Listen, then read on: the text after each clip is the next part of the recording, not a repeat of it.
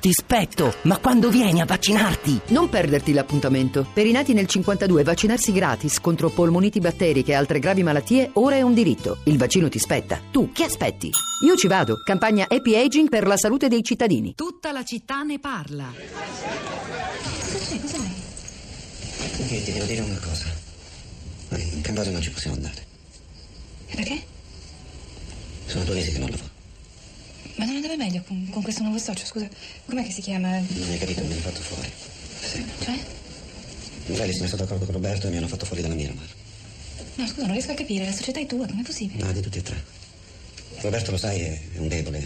Morelli, da quando è arrivato lui, è cambiato tutto. È riuscito a convincere Roberto a licenziare, diversificare e a spostare tutta la lavorazione all'estero. Io non sono mai stato d'accordo. Insomma, io e Roberto abbiamo fatto sempre le cose in un certo modo. Tu sai, no, come la penso. Mi ritrovo solo. Sono disaccordo con tutto, sono in minoranza. E ora la società mi manda loro due. Ma non lo possono fare? Sì, sì, lo possono fare. Si sono dimessi. Abbiamo votato un nuovo consiglio d'amministrazione e hanno eletto solo loro stessi. Dio, ma è assurdo. Com'è possibile che Roberto sia d'accordo? Ma hai parlato con lui? Vi siete parlati da soli? Non lo vedo più Roberto.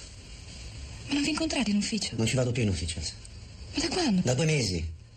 Ma sto, sto- sto cercando lavoro, ho fatto colloqui, ho, mandato curriculum, ma, insomma mi sto guardando in giro.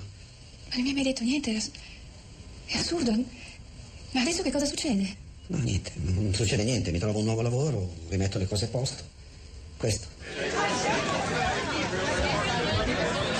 Giorni e nuvole, un film sulla crisi del lavoro e la ripartenza, uscito per la regia di Silvio Soldini dieci anni fa, quindi all'inizio della grande crisi che nel frattempo ha cambiato il mondo, l'economia globale e racconta dunque un tempo che non tornerà più, come ci hanno spiegato i nostri ospiti Aldo Bonomi e Stefano Micelli, riconferma che però dunque la crisi è qualcosa che tocca la società italiana da, da molti anni, in particolare lo ricorderete, questa storia riguarda la famiglia eh, composta da Elsa, interpretata da Margherita Bui, e Michele, interpretato da Antonio Albanese, un affermato imprenditore genovese che perde il lavoro trascinando nel gorgo di una vita da ricostruire tutta la sua famiglia. Margherita Bui per questa interpretazione vinse tra gli altri un Davide Donatello e un nastro d'argento. Eh, Rosa Polacco, questo nostro percorso intorno alla doppia ragione, la crisi che si vede mettendo il naso fuori di casa, come scrive un ascoltatore, e poi invece i dati economici ufficiali che raccontano una ripresa nazionale, come si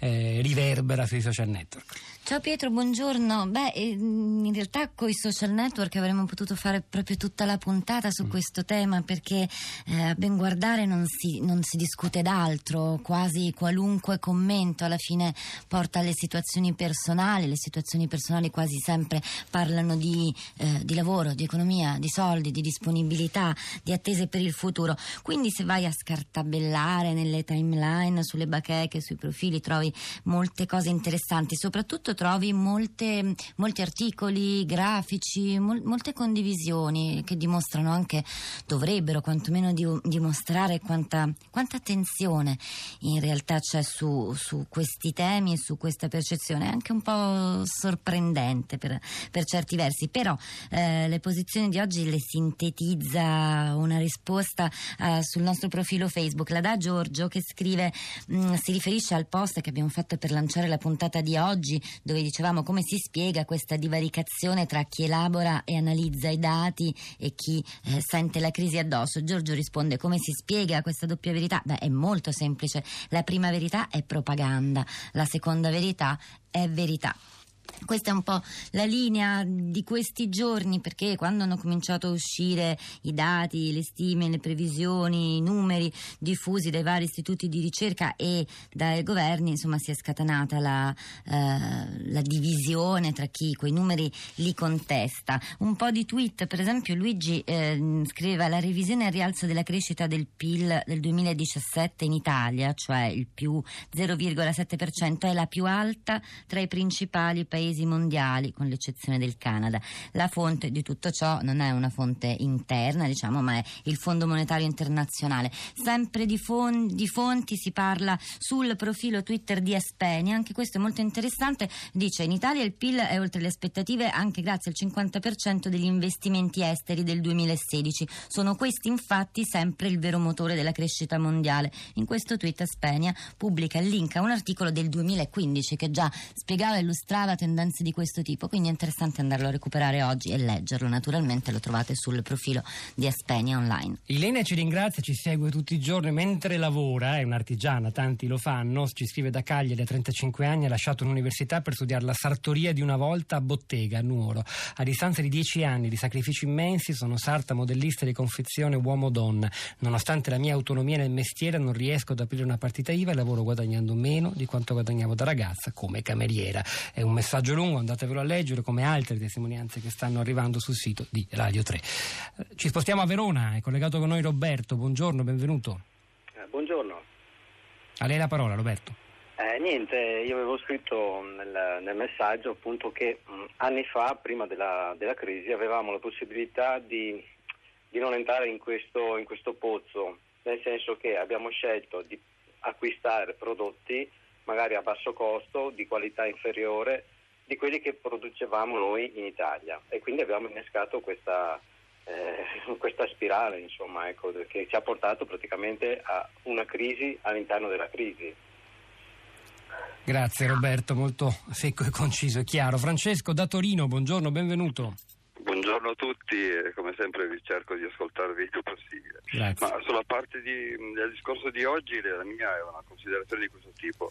Non ho visto una reale analisi su quanto influisce eh, il peso della tassazione per, che penalizza i nostri prodotti. Ora, i nostri prodotti sono appetibili se hanno una, una, richiesta, se sono richiesti, se hanno la capacità di essere attrattivi a parità di qualità. No? Quindi eh, non c'è in questo momento, secondo me, non ho visto un'analisi da parte del governo che dica quanto pesa la parte tassazione sul reale prezzo finale del prodotto, che è quello che rende competitivo il nostro prodotto e quindi rende chiaramente fattibile fare le richieste, le commesse e rilanciare quindi la parte economica. Quindi è questo il punto che secondo me si gira intorno, ma non vedo mai questa reale analisi. Questa è la mia considerazione principale, perché se non c'è una richiesta, se non c'è la commessa, non si fa nulla. Grazie, grazie davvero Francesco. Rosa, torno a te. Allora, torno sui social, anzi sul blog c'è un messaggio che arriva da Pat che dice ci sarà anche ripresa, ma per chi ha perso posizioni di lavoro per fallimenti, precariato, eccetera, risulta impossibile trovare una nuova occupazione, ma anche inventarne una nuova. Perché? Perché la burocrazia e la tassazione ingoiano ogni velleità di fare qualcosa in un settore che per alcuni potrebbe essere a disposizione in modo più economico, per esempio nel settore dei servizi, il lavoro culturale non è pagato o è sottopagato pagato perché paradossalmente non viene riconosciuto come lavoro.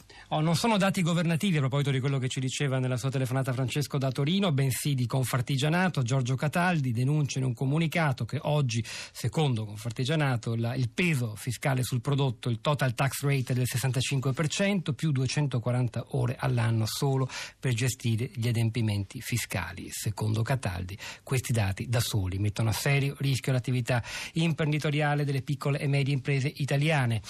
Allora ci stiamo avviando verso la fine, però ci sono tanti messaggi interessanti a leggere, sento la gravità del problema e ringrazio che ne parliate, mi trovo purtroppo a condividere quanto detto nella telefonata da Manuele eh, che ha chiuso la propria attività. Provo gran dispiacere dalla statistica che confronta la reticenza degli italiani a comprare tramite internet come un aspetto negativo. È vero quanto dice anche questo artigiano la risalita nell'economia è tale perché va a vendere all'estero. La nostra capacità di spesa è estremamente ridotta anche se in realtà i consumi delle famiglie crescono. Com'è complicata dunque la realtà? Elda Venezia ci introduce un altro elemento un'altra dualità quella tra artigiani e lavoro dipendenti indipendente e parla di evasione fiscale. Ma insomma, eh, tante, tante spunte, tante storie, andatevele a leggere. Eh, poi c'è anche il nostro blog, la città di radio3.blog.rai.it. Ora è il momento di Radio Tremondo con Luigi Spinola si parlerà di due leadership con grossi problemi, beh, un po' diversi. Robert Mugabe che si dimette finalmente dalla presidenza dittatoriale dello Zimbabwe e la difficoltà di Angela Merkel a creare una coalizione di governo. C'erano stamani eh, Luciano Panicci alla parte tecnica, Cristina Falocci in regia, Pietro del Soldario Polacco a questi microfoni, al di là del vetro la nostra curatrice Cristiana Castellotti e Florinda Fiamma che vi salutano, ci sentiamo domani mattina alle 10.